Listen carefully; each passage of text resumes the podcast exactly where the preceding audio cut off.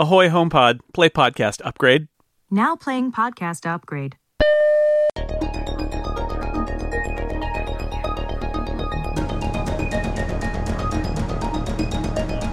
From Relay FM, this is Upgrade, episode 180. Today's show is brought to you by Squarespace, Casper, and FreshBooks. My name is Myke Hurley. I am joined by Mr. Jason Snell. Hello, Jason Snell.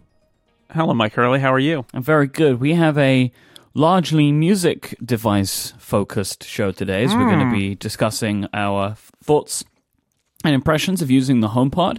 Um, so I figured that our hashtag Snell Talk question, which comes from Connor this week, could be music themed. Connor wants to know, Jason, do you use any EQ settings when you listen to music? Is this some kind of setup? this is the kind of question that I have no good answer to because um, people have, as we're going to find out as we get to the HomePod, people have opinions Mhm. about how properly to listen to music. Mhm. Some people. Uh, so, okay. In truth, I use EQ settings on some devices where I feel like it is necessary. It sort of varies by device because the devices vary. Um, I looked on iTunes on my Mac, and I do have the Rock EQ set. That happened a long time ago, but that is for the iPod Hi-Fi Hmm. uh, because it didn't sound good enough. So I did. I, I used an EQ preset there, and, and that is most of the stuff I listen to sounds better with that. Um, on most other things, I don't. So you use it when it feels like the device could, could do with a bit of a helping hand. Yeah, when the when the thing I'm listening to doesn't sound right to me in Mhm. some way, I will. I it, it needs to be at that level of a threshold where I, I, I finally decide, oh boy, I, I I need to I need to change this. This doesn't sound good, but uh, that that rarely happens. Thank you to Connor for asking the question. If you would like to submit a question to open the show, just send a tweet with a hashtag Snell Talk, and it may be picked out for a future episode. Now, we do have some follow up today, Jason. Uh, first of which is the iOS 11 battery information is now appearing in uh, the beta of iOS 11.3, and Apple have updated a support document which was talking about the battery and CPU throttling stuff. So I'll give you a little bit of details. So there's some new screens. There will be some new screens inside of the settings app in the battery section, and it's called Battery Health Beta. And you tap that, and it takes you through to another page. And if you have an iPhone 6 or later, this is where you'll be able to see if your phone is being performance managed, which is the term that Apple give to what everybody else is calling throttling, right? Well, it's the first step managed. before you um, fire your battery. Yes. You put it on a performance management plan, and then if it still doesn't perform, then it's time for it to find oh other boy employment. manager humor we've both been in those Yeah. situations uh, so this this uh, performance management screen like if your phone is being performance managed it will only appear with any options or any information after the first unexpected shutdown has occurred after ios 11.3 has been installed so this, none of this information, like about performance management, or none of the options will even appear until there's been a problem, and then it tells you you have these options because your phone has experienced an unexpected shutdown. So the option to turn it off um, is kind of not what you would expect, which is, is this is very telling to me. The option to turn off the performance management, so therefore your phone may shut down and and the you won't be throttled. It is not a button nor a switch. There is a paragraph of text that explains that your phone has had a shutdown and that performance management has now been applied to it. The last word of this paragraph is the word disable colored in blue. When you tap that, it will disable it. So they are Apple doing everything they possibly can to try and dissuade you from doing it, which I think they're perfectly well within their rights to do that if they believe it. The option is there, but to find the option, you have to be looking for it, and really, you probably have to read that text first, which is good because that is a way of informing people, which kind of we were all hoping they would do in the first place. Um, if the battery health has seriously degraded on your uh, phone, because you'll also get battery health information here if you have or have not got the performance management option. In the battery health section, you will see like a percentage of your battery health. Um, and if your battery health has seriously degraded, another warning will pop up to recommend that uh, you get your battery replaced. Um, you can also see what your battery's maximum capacity is here, uh, so you're able to check what the health of your battery is like. So they're the options. Um, I would still hope to see that Apple would do something to actively bring you to this screen, like a notification at some point. Uh, but I think that this is this is a step in the right direction um, from them. But the, the Yeah. I, I take a look. I, I recommend looking through the support document just to look at the screenshots because they are quite interesting. Yeah, and this is fitting with you know what they've been saying. Part of the thing that they have to do is this this is is matching their their statements on this, which mm-hmm. is this is complicated and here's what goes on and here's why it's there. And I, I think what's interesting about it is you can kind of see I I mean, it depends on how on how you view this, but you can see now like when people say, "Well, why does Apple not let me do X? Why does Apple put that in the black box and take care of that for me and then I don't ever see it?" Well, here now we've got an example. This is rare where Apple has for various reasons decided been dragged into um, pulling this out of the black box. And what you get is something that is kind of complicated. So you can see on one level why somebody at Apple would look at the, the whole thing around battery performance and battery health and say, wow, if we put a UI on it, what is that even going to look like? And it's going to be like complicated and it's not going to be easy. And have somebody say, oh, well, let's not do it then. Let's just not give anybody any choice. We're just going to just do it in the background. It's going to seem magical. Um, which I can see both sides of that, right? Like I understand the drive for simplicity, um, but it does lead you into places like where Apple ended up with the battery issue, where everybody was um, accusing them of doing all sorts of things, some of which they were doing and some of which they weren't doing. So it's just a fascinating little little lab of uh, of user experience when when you see a, a, a design like this one. Yeah, it's like maybe this is the way that they maybe discussed about it initially and decided not to do it because they felt the only way to do this was to put this text there. So like, you know, just Apple being Apple, like, no, we don't want to have a confusing setting, so we'll just we'll take care of it for people. But in this case, it came to bite them because I mean, I think a lot of people in agreement, and I'm also in agreement about this that a little bit more upfront uh, would have been better, and I think that that's that's proven to be the case. Um, I, I saw you tweet an article from VentureBeat uh, in the past couple of days about tablet sales, which was interesting to me just to compare this uh, to our discussion on Apple's earnings last week and just kind of the overall tablet market. So it is this is from the IDC research group, and they are stating that the tablet market as a whole has declined 7.9% year on year in Q4, which is the 13th straight quarter decline. So year over year quarter just keeps going down for 13 quarters in a row. Amazon is now the second place uh, tablet seller, overtaking Samsung, and they estimate that it, they sold 7.7 million tablets in Q4. So again, for comparison, it's just interesting to compare this against what's happening with the iPad because the iPad sold basically close to double what uh, the second place did, Amazon. So that Apple sold 13.2 million to Amazon 7.7 and saw a year-over-year increase. So Apple is bucking the trend; they are going against what the market is doing. Right. We talk about this a lot in the context of the Mac, where uh, you know PC sales are down and the Mac sales are flat to up uh, from time to time, and uh, that that is you know you're you grow market share in a shrinking market by not declining. Um, but we don't talk about it so much about the tablet market, and that was what struck me about this. Is according to IDC, the tablet market has declined 13 straight quarters. And we know, like the iPad has declined, de- declined for many, For many like straight 11, quarters. right? Like, Yeah, you know, but in the was last line. three, it has it has sort of turned it around, and this is this is more impressive when you see what the overall tablet market is and how uh, huge the iPad is in the in the tablet market. That uh, it's number one by twice. And that's over Amazon, which is selling a very different kind of product, right? Because I imagine a lot of the tablets Amazon is selling are their, you know, sixty dollar $90 tablets, which Apple's not even attempting to sell something like that. So the tablet market is is uh, is rough, and if you imagine it without the iPad, it's it's rougher. All right, let's do upstream. So we have some media news for you. Uh, Viacom has acquired VidCon. VidCon is the uh, YouTube and online video creator conference. Um, you may have remembered hearing me talk about PodCon. Well, VidCon and PodCon they were run by the same company and uh, were kind of intertwined, right? It's like a similar idea. So PodCon was the VidCon for podcasts. Um, there are no details on the terms of the deal, uh, of, of like how much money was paid, or if it was stock, or whatever the situation was. Um, Hank Green, who created VidCon, um, he had stepped away from running the company, um, I think maybe like six months ago.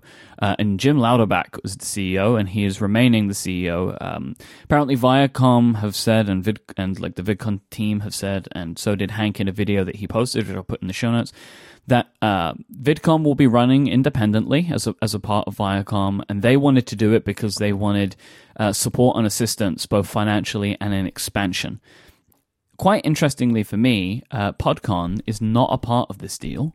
And the PodCon team, including uh, Hank Green, have confirmed that they are currently attempting to run uh, another PodCon within the next 12 months. I found that interesting. So it's like a separate. It, it was not. It was kind of like it was a part of the same company, but they obviously set it up differently. And whilst it was the same people running it, it's not going to be, and it isn't a part of Viacom now. It's a big deal because who knows what VidCon's going to look like going into the future now, as it's becoming part of a big media machine as opposed to being run by independent creators. Yeah, I'm fascinated by this story mostly because I, you know, unlike you and Grey and other, uh, you know, YouTube uh, oriented people, um, I don't really care so much about VidCon. I am fascinated by the fact that Viacom bought it, like a that an entertainment conglomerate got this thing that is a fan event about um, and and a creator event too about uh, YouTube. Basically, that is fascinating on a few levels. It's interesting the PodCon is not included in that, and then uh, and yeah, yeah, I actually know Jim Louderback at least tangentially. I figured you did. I figured you would have crossed paths at some point. He, he used to work at Ziff Davis and was involved in the early days of. Um, Tech TV when it was ZDTV, and uh, so I, I crossed paths with him. One of my old bosses worked for him huh. for several years, so it's kind of funny to see that that's what he's doing now. But anyway, it is yeah, also funny yeah, if you if, if, there's something in your mind where you're like, why do I know Viacom and YouTube in the same sentence? Well, because many years ago, maybe it's like 2006 or something, I think, before Google acquired YouTube and YouTube was being dragged through the courts, they were being dragged through the courts by Viacom, like for copyright stuff. That so like it's very interesting to watch this kind of all start to turn around there, where Viacom want this as part of their business, like this the, the YouTube creators. It's just a just a funny turn of events. Um, showrunners Bryan Fuller and Hart Hanson have exited Apple's Amazing Stories anthology. What is going yeah. on here? So this is really interesting. So Bryan Fuller, I made a joke on Twitter about this because this is the third TV show that Bryan Fuller has bailed on or I think what Variety always called it was ankled, which I don't even know what that means, but it makes me laugh. Um, the three shows, like he he bailed out of American Gods, he bailed out of Star Trek Discovery, and he has now bailed out of Amazing Stories as well. So I think Bryan Fuller, even if he had really good reasons for all three of those, um, that is fascinating in terms of like getting a reputation, maybe as somebody who can't finish what he what he starts. But the backstory here is really interesting in that it sounds like Bryan Fuller was developing a an Amazing Stories relaunch uh, before Apple got involved, before Steven Spielberg got re engaged in it. And he was really viewing it as a brand that he could use to do Black Mirror, basically, to do his take on an anthology series, a sort of sci-fi fantasy anthology series in the vein of Black Mirror, which is a you know fairly uh, adult themed TV series that's on Netflix now. So um, then Apple gets involved and is going to write a bigger check, and and and Spielberg is going to get involved at some level with it. And it sounds like uh, one, it sounds like Apple's desire to have this be something that they could show on a uh, on a screen at an Apple store. In other words, not TVMA like uh, adult material like Black Mirror is something you can't watch and on an or, airplane. You know, depressing and anti-technology as Black Mirror could, can sometimes it, be. It could be. It's unclear on whether the themes and the, the, the kind of like darkness of it, or whether it's the adult themes of it, were were about that. But it sounds like like what Apple, who had written the check, wanted from it was not really what Bryan Fuller wanted to do with it, and so he bailed out of it. And oh, I, I think it makes more sense in that scenario, right, where he wasn't building it for Apple. Like he was not brought in as part of the deal to do this show, which is sort of how they put it out there. He had been developing it, and so he was already attached. But regardless, you know, he left, and then when he left, they announced, well, Hart Hanson, who is a a very talented writer on his own, um, he's still there, and then he he also bailed out on it. So they are seeking a showrunner now which means that this thing has basically been pushed back again uh, to zero. Right? They've got to reset reset the whole thing and Yeah, find somebody it- else to run in this the water thing. for the moment, right? Like it's just laying there. They need to Well, the deal pick it up. The deal is made, but they have to hire somebody new. Cr- So creatively, I mean, who knows if they've got scripts and if any of those scripts are going to be deemed acceptable by Apple and Steven Spielberg and everybody else involved in this. But uh, but so that that that one announcement, this is going to happen. It's like everything else. Now that Apple's in this business, stuff like this happens in this business. But it, I do wonder if it tells us something about Apple and the relationship it's got with some creators in terms of what kind of content it wants on its service and whether that's going to rub some of these creators the wrong way. But I think most of the creators who've signed with Apple have done so knowing who they're getting into business with. And in this case, it sounds like Bryan Fuller kind of came with amazing stories and he didn't, you know, enter into that knowing what he was going to get in terms of Apple launching it. Uh, YouTube have taken a page out of Amazon's book and they have updated their Apple TV app to look like their smart TV app and their Android TV app. Um, the new YouTube app on the Apple TV basically follows no Apple TV design conventions. Um, it doesn't have a standard media player. It doesn't have standard controls. It doesn't do any of the um, what is it called, showcase or show something or that that like specific like way they do the uh, when you're on the menu and you get things up at the top, right? When you're on the basic home menu, I can't remember the names of these terms, and the focus stuff and all of that. None of all of that has been completely ripped out um, of the Apple TV app. Uh, I will say, as a frequent user of the YouTube app, whilst it is now clunky in places and it's not great to scrub through that kind of stuff, like scrubbing through the video feeds now is a bit of a mess. This app looks a billion times better than what YouTube had made. Like YouTube made what I effect uh, assume is the most standard UI kit version of what an app could be.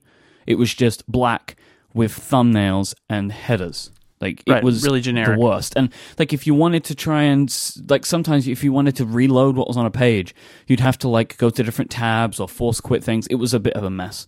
So my feeling is whilst this might not be perfect, if it means that there's actually going to be some features and development going on in the app, then great. And for example, there is a great one where uh, you can now link your phone to the Apple TV app, so you can be on your iPhone and like almost like Chromecast, send a video to your TV.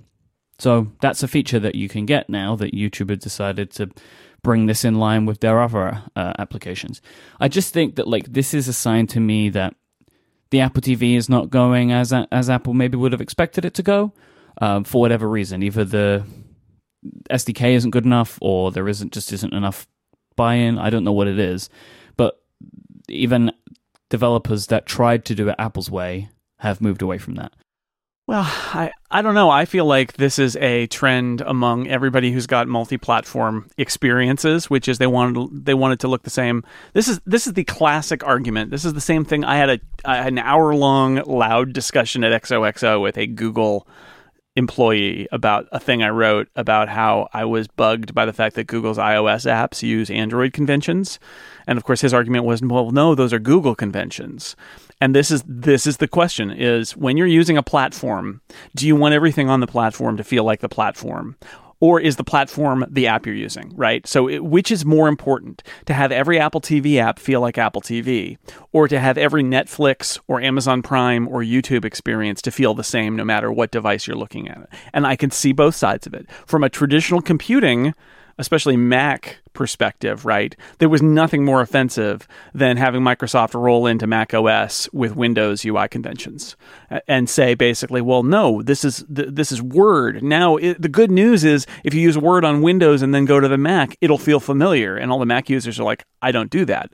The argument with mobile devices and and home boxes and stuff is totally different because we do use multiple devices on multiple platforms. So I can understand that argument that the YouTube that you see, and with with Google, you know, because they've got so many web interfaces, they have to build their own interface on the web anyway. There's no like platform specific really way to do that. So they've got to build it one way for the web, and they want the design language to reflect on their apps. I get it, and that includes the the iOS app and it includes the Apple TV app. So that seems to be really what's going on here is that there are a lot of of uh, of multi-device, big platforms, multi-device, and they want their experience to be the same on, or, or at least similar on all those platforms. And this is this is just like the Amazon app and the Netflix app looking the same across platforms. It's it's uh it's it's almost like YouTube like did the minimum, like you said, required to get it on. Mm-hmm.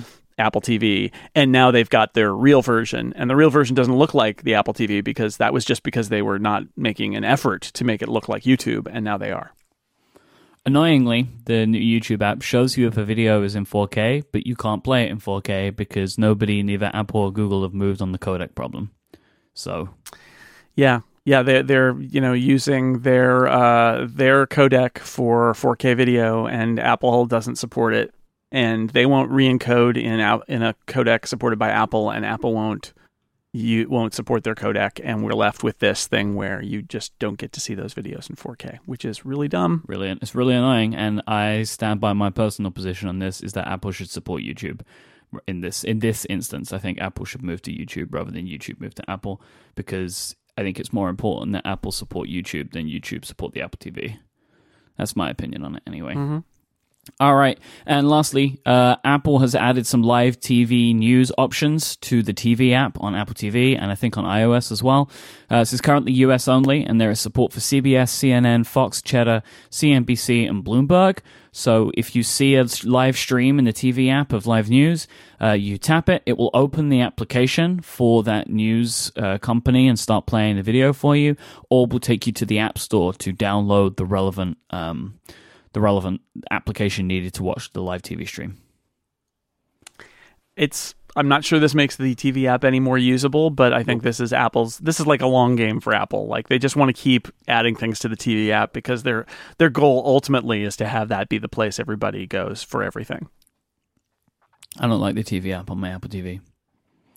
I, I, I, I, I don't feel any benefit over just the videos and movies and iTunes applications. Like I, I don't really know what it's giving me personally. It doesn't really do Yep. anything for me. Um, I agree. would actually like the simplicity back of just how it was before, but such is life. Okay, today's show is brought to you by our friends over at Casper. They are the company focused on sleep, dedicated to making you exceptionally comfortable one night at a time. Casper are inviting you to take advantage in an awesome limited time President's Day offer for the first time ever. Casper have three mattress lines to choose from. All at a competitive price. They have the original Casper, the innovative Wave mattress, and the streamlined Essential mattress. Casper isn't just a mattress company though. They offer sheets and pillows and bed frames and dog beds, so everyone in the family can sleep comfier than ever before.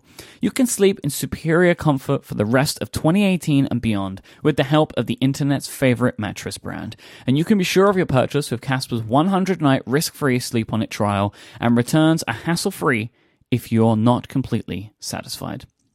Jason Snell, can you tell me something that you love about your Casper mattress?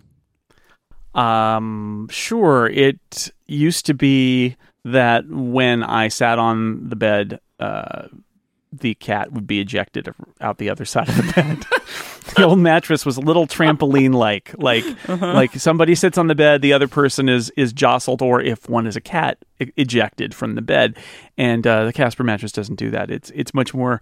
Um, isolating in terms of uh, you know you just it, you just lay down on it and it's it's solid and you don't bug the the, the other person or or animal who's on the bed and uh, then it's comfortable to sleep on so you know what else what else can I say about it it's uh it's President's Day or not it's a Yep. it's a, a nice mattress to sleep on But there is this is a special offer we have here for a limited time. Uh, if you go to casper.com slash savings, That is casper.com slash savings. You can receive up to $200 off your purchase of $2,000 or more. The special offer expires on February the 20th, 2018.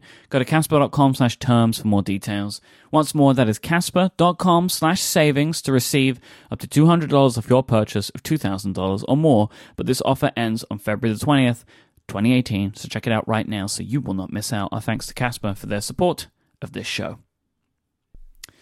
All right, Mr. Jason Snell. Yes, sir. Time to talk HomePods. We both had it over the weekend. Um, I think we probably both picked ours up on Friday, right? I, I Yep. know I did. I guess you did too. So we've been, uh, I've been putting it through its paces uh, over the last few days, and I figure we'll kind of go through this piece by piece. There's there's a lot to talk about with the hardware and the software of this product.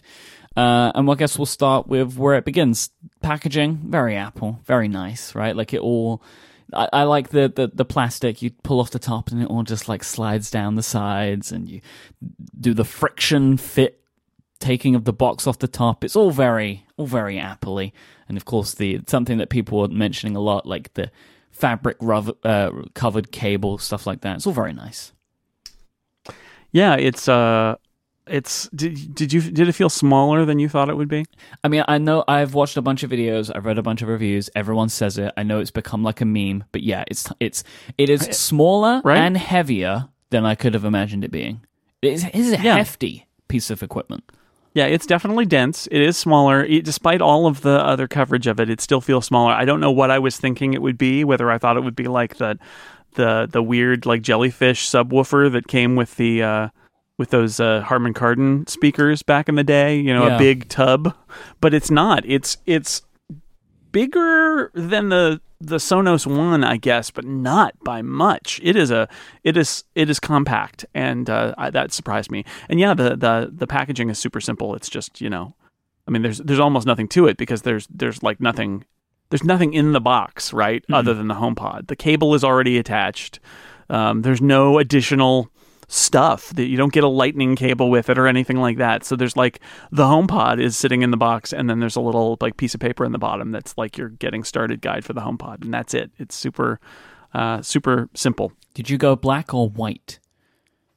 Well, uh, black, which is of course space gray, the color of space being gray. Apparently, that's what I did. I, I saw some people who had the picture of the white ones, and that looks nice. And I just thought, I don't need a white object that is going to get dir- visibly dirty very quickly Exactly, in my home. right, it's plus cloth. almost all the almost all the electronics I have are, are are black, and almost all the you know it it would fit better in my house being dark rather than being uh, white. I, I didn't really want it to stand out. I wanted it to just fit in, and so the black one was the the right one. Yeah, I went I went with black because I if it's white plastic, right, you can you can do something about that. You can wipe it down. But my thought is like if it gets dirty over time and it's white cloth, it's probably it's going to be really hard to clean it. Was my thinking. So I went with black, and it, but also in the same way for you, like black would meet the aesthetic of my front room more than white would. Like if it was white, it would super stick out. It it would really draw attention to itself in a way that black uh, doesn't. So yeah, it, it works Yeah. pretty well. Um, the, I guess obviously the biggest part of the hardware is the audio, but we're gonna talk about that in a moment. I want to talk about the microphones first. Oh, yeah. Now I, I, I wanna I wanna like park the idea of uh, multiple devices and how they all interact with each other because I've I've got a whole big thing I want to talk about with that. But just from like a perspective of how well did the microphone hear you when you were shouting the Ahoy telephone or Ahoy HomePod uh, command at it? Did you find that to be pretty reliable? Yeah, I found it to be spectacularly reliable, even at high volume, which people have who have been testing it out have reported, and I they, I feel the same way. Which is even when it was loud, um, I could trigger it very easily, and um, it seemed to understand what I was saying. It again, it's it, it didn't always do what I wanted, but it understood what I was saying, and Yeah. even when it was noisy, it it knew that I was talking to it.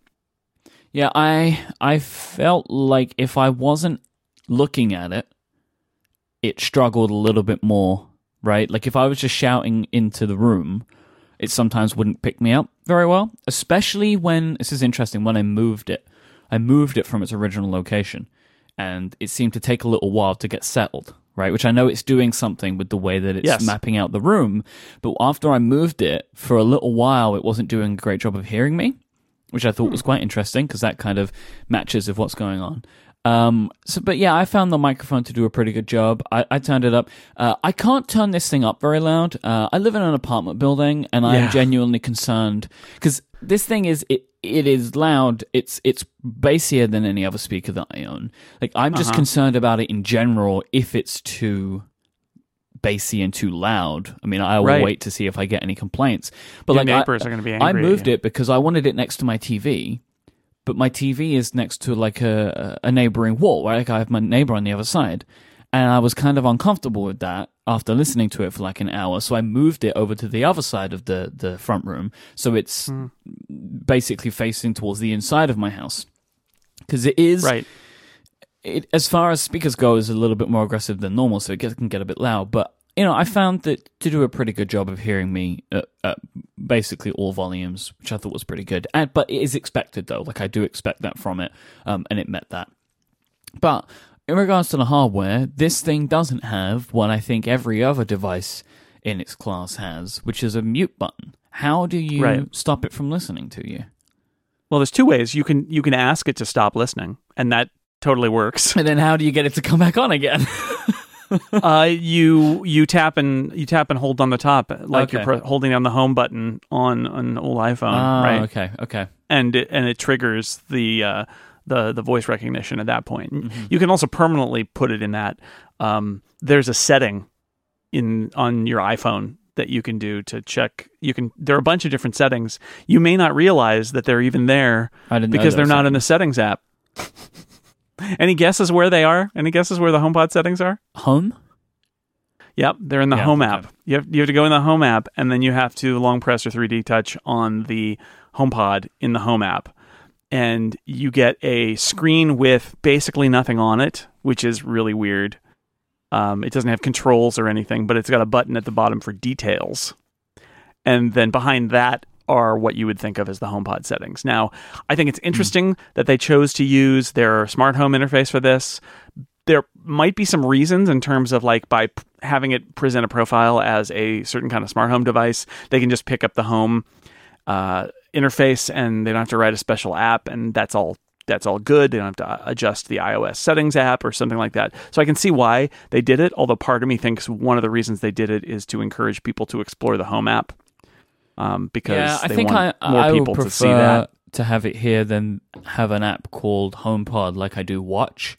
Right, like I don't need Yeah. another app on my iPhone. I, I agree. I, I had the thought of like I'm a little surprised it isn't just in settings somewhere. yeah. But where would it go? Because it's not a Bluetooth device. That's where the AirPods Honestly, I, I feel like you could just throw in a new line, right? Like when you Line- connect to HomePod, it, automatically shows Just up the with HomePod section. settings. Yeah, shows up. Yeah, I, I I thought about that, but they chose to go this way instead. So it's in the home app, and you click on or tap on details, and you get uh, a bunch of settings, including never listen to me. Um, there, you know, the touch to touch to trigger is in there. Um, then there's a bunch of other stuff in there that you can turn on and off.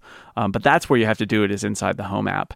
And then the other the other thing while we're talking about this that I wanted to at least mention was have you figured out how to remote control the HomePod from your phone? yes. And that's unusual too. Um, and this is done from Control Center, right? It, there is an there is there's some weirdness going on there, but I actually kind of like it. yeah, the control center now. So instead of like opening the music app and picking the HomePod as a source or something like that, that's not what you do. That's what you do if you have AirPlay to it. What you do is you go to Control Center, and Control Center shows you all of the AirPlayable devices that you're connected to, basically. So, like your device, your iPhone, but also the HomePod and also any Apple TVs you've got. So, if you tap in, in the audio controls in Control Center and then select HomePod, you can then control um, play, pause, volume, uh, jumping around, next track, previous track from your phone, which it's it's funny. Like sometimes I want to do that, and I had that moment where I thought, can I not do that from this device? Do I always have to talk to it? And the answer is no. You you can, but it's through this um, through the the Control Center UI. And something that I found that was a little bit quirky is I I flipped to that one and changed the volume on the HomePod, and then I went about my business on my iPhone and played a video on Twitter, and the HomePod stopped playing Yeah. and I think it's because it's set as my AirPlay output, even though I'm not AirPlaying to. Something weird is going on there So where it's there trying to remote like- control that device. You kind of have to switch between the panes again, like back into Control Yeah. Center, because it does something that I actually kind of like, where if you switched in Control Center, so you kind of like whatever's in the middle, whatever's the expanded box is where the audio, what you're currently controlling. If you switch to the HomePod, you can then go to the Apple Music app and control what's being played. But it's not. I don't think it's even airplaying. no, It's, it's, just, on becoming the. the, interface, and I, I think it's. I Yeah, think I actually kind of like that. Um, honestly, I, d- I don't like it because I don't like the idea that if I play, if I'm in that mode and I play a video on my phone, that the music stops. Like that shouldn't happen. That that my my my iPhone audio should be separate. And maybe this is a software update involving AirPlay 2 kind of thing that happens later, but UI wise like it seems like it's a lot of steps to be able to tell my HomePod to stop playing from my phone. And I get that I can talk to it. And that's the primary interface. But, you know, every now and then I am tired of talking to it and I just want to look on my phone. Yeah. See, what- what it's, it's a bunch of steps. what the iPhone wants you to do, like again, it's not ideal. What it wants you to do is to go switch back, right? So you pull down, and now you're back onto controlling the iPhone's audio, and then you can go about and do whatever you want. And no matter whatever you do, including setting up like playing a brand new song from Apple Music, the HomePod will just complete play, can like continue playing. By the way, I really love that they did that. That if you play Apple Music on another device, it doesn't pause the HomePod. I didn't think of that, but when I heard somebody say that was the case, I was like, oh boy, I could have seen that going the other way so easily. Right? That it's like you get one instance. Because that's how it is everywhere else, right? If you're on your iPhone and you want to play Apple Music on your iPad, you can't play them both at the same time, but you can with the HomePod. It plays on its own. And I think that's kind of great. I'm very happy about that. So, what songs did you play first? What was your first choice?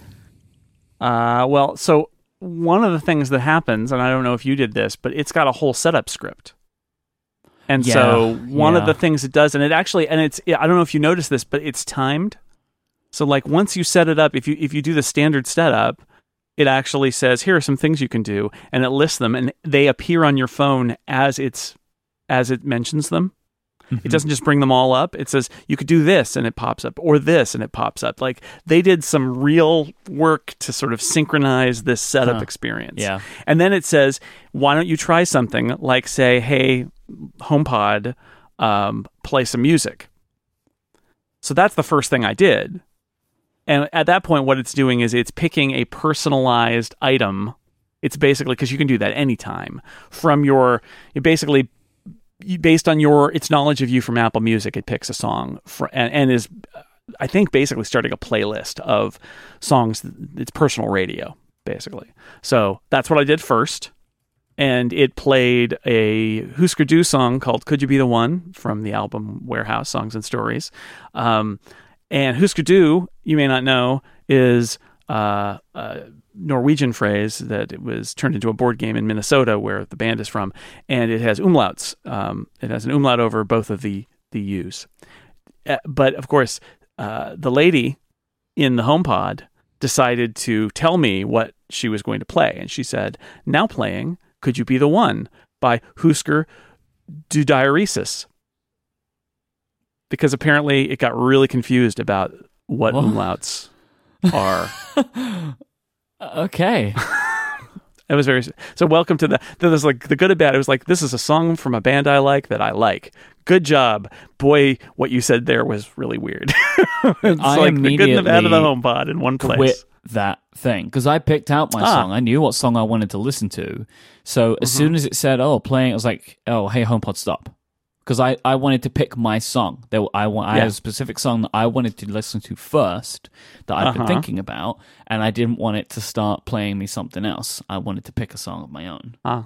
Well, my next one again, I, I decided not to do the what will be the momentous first song, but all the discussion about like mono and stereo information and what it uses and if it tries to create something with with a stereo sound field where there's sort of like a left and a right and and it sounds like, you know, basically no is the answer. But my go-to song for that is Norwegian Wood, which by the Beatles, which pans the guitar to the right and the sitar to the left.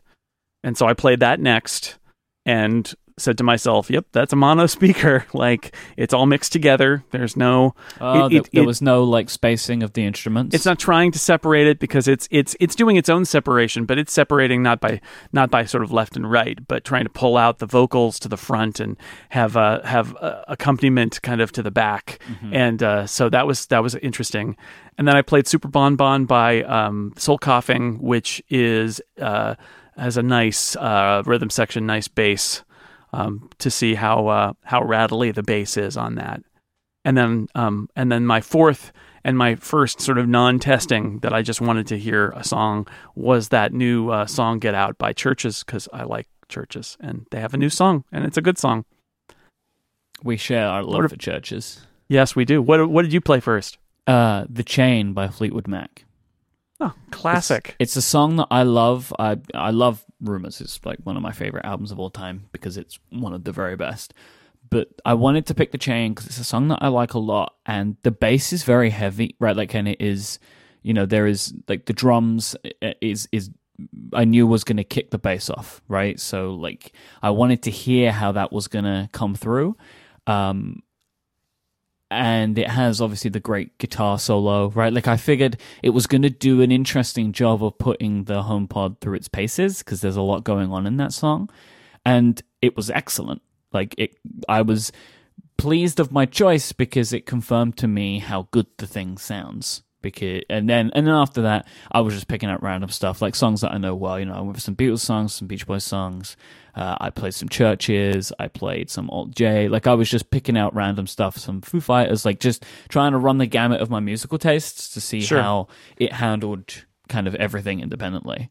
Um, what do you think on an overall basis of how the HomePod sounds, especially compared to some of the? Because I know you own more kind of professionally tuned audio devices than I do, right? Like you have a Yeah. HomePod hi uh, HomePod iPod Hi-Fi, which again, that was a, considered to be a serious piece of audio equipment, right? I know that you have Ten years ago, yeah. a Sonos or some Sonoses, and I I, mean do. most, I have a Sonos Play One and a Sonos Play Five. there you go. Like Yeah. the most I have is uh, some Numark speakers that are attached to my record player and some uh, Amazon Echoes. Right, like I don't have an incredible amount of audio speaker technology at home to really compare it to. So, what did you think about the HomePod? How did it handle, and how does it handle stacked up against some of the other stuff that you own?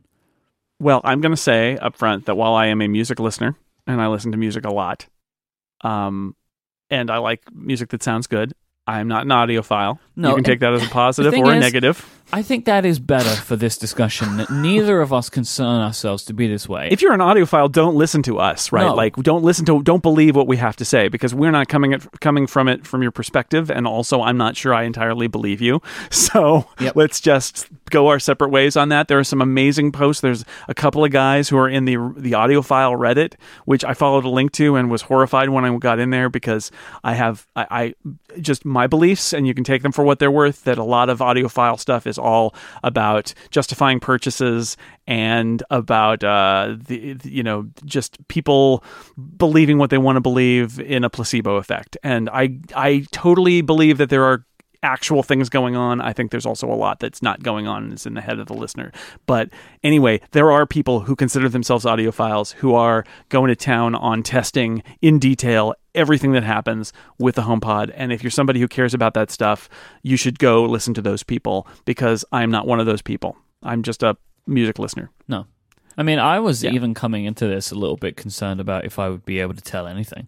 Because, like, when I hear people Right. talking about, like, mids and, like, you know, what's the treble? like, Right. it's like, I, I couldn't even tell. Right. I, I don't know what Separation that is. of the symbols. Yeah, like, I can't hear it. Now, like, I can, I feel like I can appreciate when something sounds really good.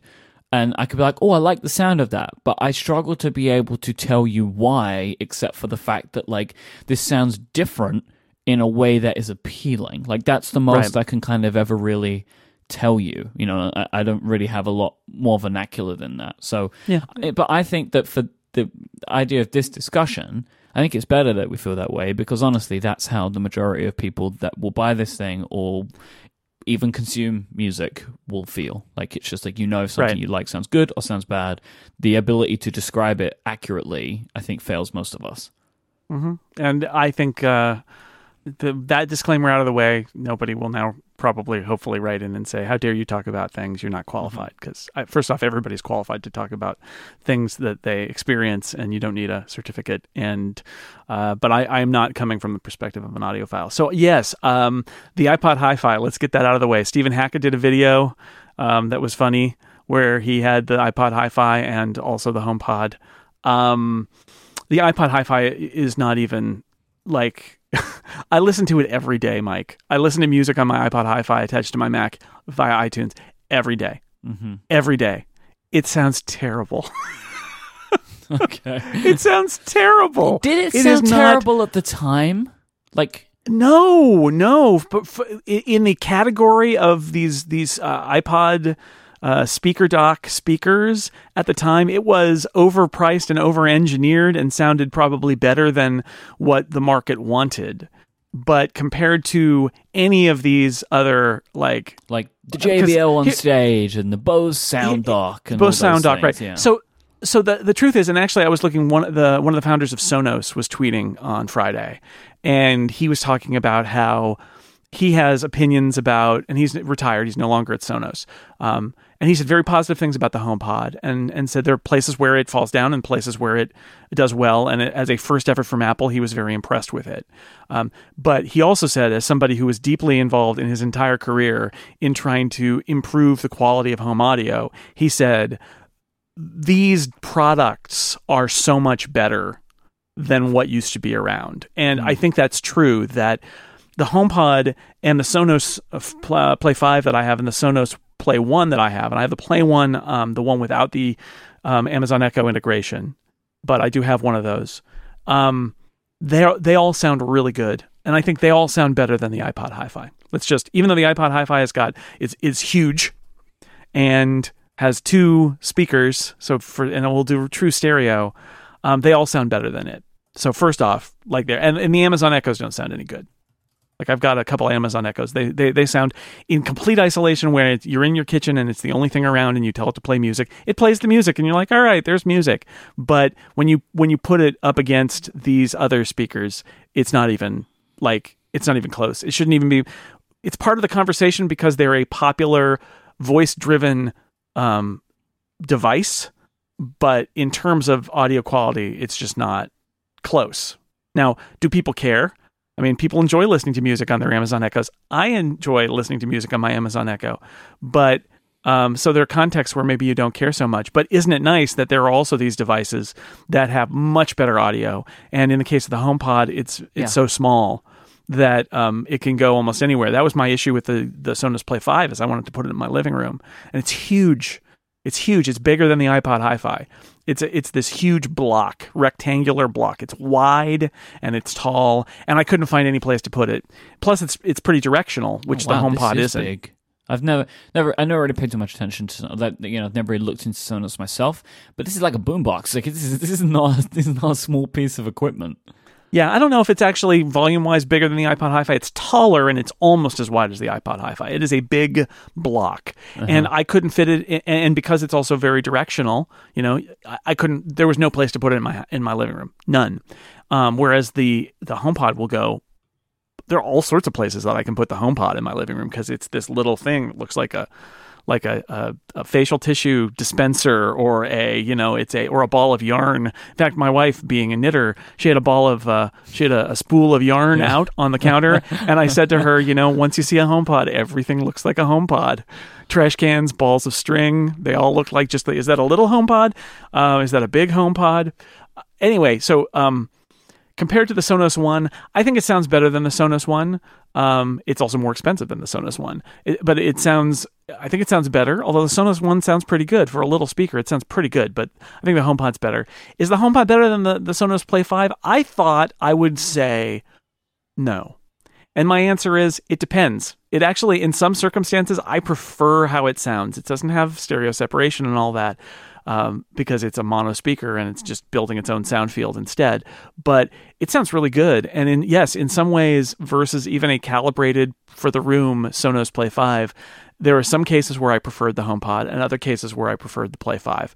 But that's an expensive, big speaker that should sound better, I think, than the HomePod. And it was close enough that I thought um, the HomePod acquitted itself pretty well. Um, and again, the size is a huge thing with the HomePod. So that's my that's my story. Is that it is definitely playing with the Sonoses of the world in terms of uh, the uh, the the good audio quality, um, the bass response. Uh, there's there's a lot of things about it that I that I really liked how it sounded. It is and and you know you've seen this and i was talking to stephen hackett about this like it's processing the audio to build this sound field. And my experience back in san jose was like this and i've had a little bit of that this time which is some you know every every track you throw at it it's going to do its magic. And sometimes it is great and sometimes you you go no is this does this sound right and you know its algorithm is making judgments about what that audio is and how it should sound and they've tuned it for a lot of different music. But um, i think because it's a single speaker trying to do a lot of clever things you will run into tracks where it really sounds spectacular and other ones where it's kind of muddy and I think that's just the name of the game when you're mm-hmm. trying to process audio like this. That you don't have an engineer living inside it that's tweaking it. You know, they, they've had to program the software to do it, take its best shot. And for the most part, it's pretty impressive. Every now and then you have something where you're like, you know, essentially it's remixing it on the fly.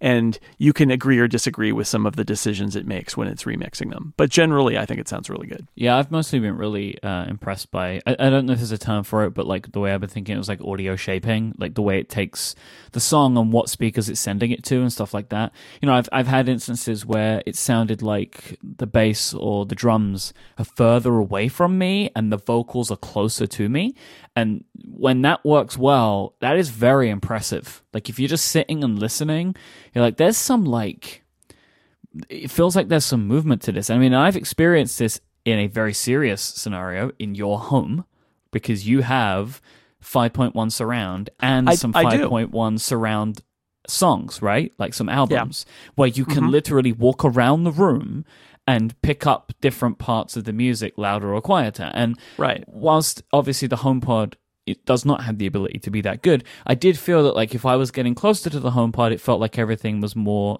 compressed. But the more like you know, like it was all as you would expect, like it just sounds normal. But as I moved away, I was able to pick up some things differently. So the way that the the bass or mm-hmm. the drums sounded, and I was I was pretty impressed with that. Um, I thought and it's that not directional well. in that way. If you're off to the side um, on a traditional forward firing speaker, it's just sort of you're off to the side and it, mm-hmm. you lose a lot of it.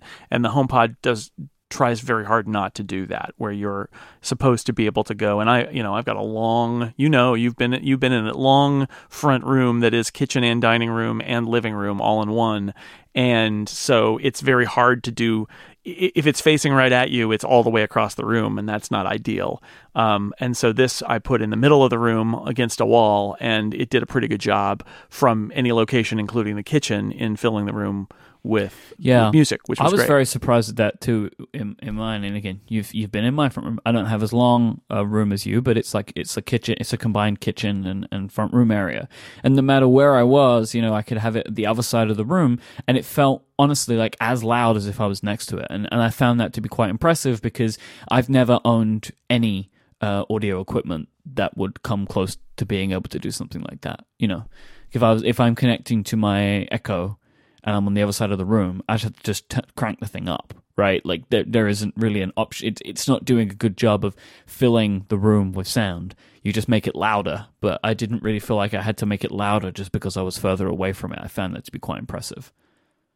Yeah, it's uh, yeah. I mean, again, I think in listening to this thing, it is clear that this is a product that has been designed over many years of research, apparently, to be as good a sounding. This is this is Apple, the music company. This is Apple, the company that you know Steve Jobs would stand on stage and say music's in our DNA we love music right?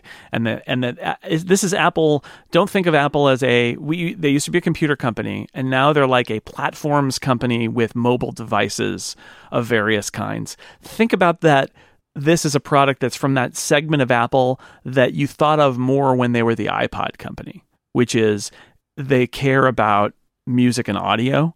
Ironically the ipod hi-fi came out of that but it, it it's that strain of the company that's in this product because this is a product that is engineered so heavily to make music that apple thinks sounds the best. And again everybody's going to have an opinion about that but i think it sounds pretty good.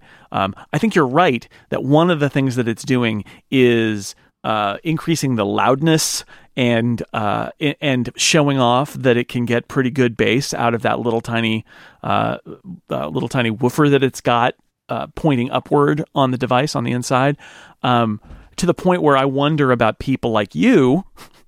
Who are in places where a rattling bass is just going to get somebody pounding on the wall telling you Yeah. to turn it I down? mean, we haven't had any. I mean, I've been playing music significantly more than I normally would, basically all weekend, and nobody's complained. But I will tell you, we probably have the audio at about ten percent. Like, I actually think that the HomePod is is too loud in general. Um, I I think that what I honestly what I want is to cut the audio in half and be able to control it that way because the increments that I'm moving it up and down in the kind of the control center UI it's all down in the last kind of 10 to 15% and and so like hmm. when I'm moving it I'm either making it I want to make a small adjustment but it's making a large adjustment. You know like I cranked it for a quarter of a second and it nearly blew my brain off right like I had it at I had it at ninety percent, which is very funny because it says that will be very loud. Are you sure? And I said, "Yep." and it cranked it up, and it was really loud. It was really loud. I really don't just I just don't think people need it to go that loud. Like I would honestly just like to be able to have some kind of setting where I can have more fine control over lower like parts of the audio because at such small like you know I have it at like 10% and it is listenable anywhere in my apartment, right? And I just figure that's that's probably too loud. And, and I'm assuming that like I'm not the only person who's going to have one of these in an apartment, and and I think that it might it might just be a bit too much. And, I feel like honestly, the volume of this thing it almost feels like a hubris thing, where it's just like. Look how loud we can make this tiny speaker. Like nobody who need who needs that at hundred percent. Like who's ever going to use that? I I don't get it. Like I don't really understand the the choices made for the volume of this thing. Are they showing off? I think they are in part. I I, think, think very clearly, m- very clearly, many of the people who worked on this product uh, live in uh, single-family homes. But even then, a, a single family home, a detached home, the HomePod at 100%, you will be bothering your neighbors. It's not. I ha- I have to say that I do occasionally take the Sonos Five and I turn it up almost all the way while I'm sitting here working, and I imagine that people walking by on the street outside are like, "What is happening in that garage?" Um, but generally, yeah, yeah. No, you're right. I think I I have a hard time imagining what scenarios would use uh, the HomePod at 100% because if you were in even a large room, um, it would be like don't go near the center of the room. Yeah, right? yeah you, you have to like carve out an area, right, where where no one can go because the thing will blow your eardrums. Next Christmas, I'll just put a HomePod on the roof and and put music on uh, Christmas so. carols on it and crank it all the way, and the whole neighborhood will hear the Christmas carols. That's what I'll do. So Kate made a point, right? Apple stores, like is Apple stores the place? Also, no, because there's stuff going on. People are trying to Yeah. work there, right? And like that, I know this is going to be a problem for them. That people were going to be cranking that thing up. So I was in an Apple store buying mine. I went to pick it up, and someone was put, playing it pretty loud, and it was too loud. Like I don't think it was at the top, but it was like you were disrupting everything in this store with this one little speaker. It's interesting. Yeah, I don't know. I, I don't know. I don't know what they're gonna. I, I don't really know what the, the the use case is. Right? If you're ever gonna play this at maximum volume in an environment, then the place that you're playing it in probably doesn't like you want more. Right? Like you're gonna fill out a nightclub with this thing, right? You have like a PA system. Like it, it's just interesting to me. I, it's not really. I'm not really complaining as such because like it doesn't. The fact that it gets very loud is not going to be a problem for me because I'm never going to turn it up. I'm just kind of questioning what the thinking was to maybe they need like a mega mega mode where it's like you, you, yeah. you, disable mega mode and the range becomes less and you can do a little more fine control. Although you know you can also just tell it what volume percent. Like when you're turning up apple headphones right like either the airpods or the earpods i don't know if this is in america or if this is just a european union thing. That's right. There's that there's you can you can set you can cap the top of it so you don't damage your ears yeah, and, and you have to like it gets into these colors, right? So it starts off white, then goes yellow, then goes red as you get up to the top. And you have to do this thing where to get past I think the yellow on the on the kind of the volume indicator, you have to press the volume twice because you're like engaging like you know everyone's turning their keys at the same time kind of situation so you can pump the volume up and right I would basically I would like to see some some options. Volume Just, limit is is the name of the feature, and it's in iOS too. And I believe, and, and it was on the iPod. And that the idea there is yes, people that actually started. That's uh, uh to get back to the battery thing. That started as a, uh, uh, but there were a bunch of stories about people ruining their hearing by turning their iPod up all the way, which led to yeah. the the typical response of like, well, whose fault is that? Why did they turn it up all the way? And and then other people saying, well, Apple should make protect users from themselves. And Apple was like, all right, here you go, volume limit. Here it is. You can set a you can set what the top volume is, and it won't go above that. But I agree for somewhat different reasons. That actually would be a great feature on the HomePod. Like. Yep. To, so your friend doesn't come over and and, and uh, crank it up all the way and get you evicted. Yep, I would really like that. So that would be that would be a lovely feature. And and again, I, I, I would just assume this is one of those situations where the majority of people testing this product do not live in apartments. Uh, I, can be can can be my only assumption because or like you know they're, they're testing it in these chambers inside of Apple, right? Where it doesn't matter about how loud the thing goes. But yeah, I one of my favorite things though is what this product does when it's playing music and you ask it a question. I think this is just a wonderful Apple-like feature that it doesn't just it doesn't just lower the volume. It's doing something. I mean, I don't know what the exact terms are, but like some kind of audio distortion. So it sounds like if you're at a bar or a club and there's music playing and you go into the bathroom or you go outside of the main room and you can kind of hear like a muffled version of the audio, that is what Apple is doing. So I'm going to put a link in the show notes. I, I posted a video on Twitter that tries to highlight this and I think it does a good job of showing it. I just, it, I heard it and it really made me smile uh, and and I think that it's it's just a nice little touch. Yeah, it, the um, I agree. I had that same note where I I said something and then I just heard the sort of like muffle echo effect. And again, you're right. It's an Apple Touch, which is all they had to do was dip the volume. Yep. But they didn't. And, and I think it's wonderful. I like that kind of stuff. That's why we buy these products, right? Mm-hmm. Um, let me ask you a question. Music isn't the only kind of audio what do you think about trying to play other kinds of audio on the HomePod? I haven't done a lot of that. I did a little bit of it. Um, you know, it's AirPlay. You get the two, what two second, three second delay. I tell you, man, uh, I must not have ever used AirPlay for audio because I am like enraged that I will press play in Overcast and I am waiting literally three seconds for the audio oh, yeah, to start. Yeah. Bluetooth yeah. doesn't do this. No, right? And and yeah, I I cannot believe it. I've, I've been playing Overcast, right? Oh, you know, Mike's Mike discovered AirPlay. Everybody, watch yeah, out! Stand He's back. got takes from ten years ago or whatever, five years ago. But now Here I can is. see why AirPlay Two needs to exist. Uh, uh-huh. because AirPlay kind of sucks for audio. It's like you're right? in the mud. You're just like in a wallowing and moving very slowly because everything is. And, and, the best part is when you're like, "All right, I'm done. I need to pause this now," and you press pause, and then you wait for three seconds, and then it, for the like, audio to pause. I, it's like I understand when I'm sending it right because it's buffering. Yeah. But why am I waiting on the other side? Like, if if I'm listening to the audio on the HomePod and I press pause, why do I now need to wait again? Yeah, it's very. It kind of sucks, and I and I'm assuming that AirPlay Two fixes some of this, and I'm looking forward to it. Um, you know what I would say for listening to podcasts? Uh, the HomePod is not very kind to John Siracusa.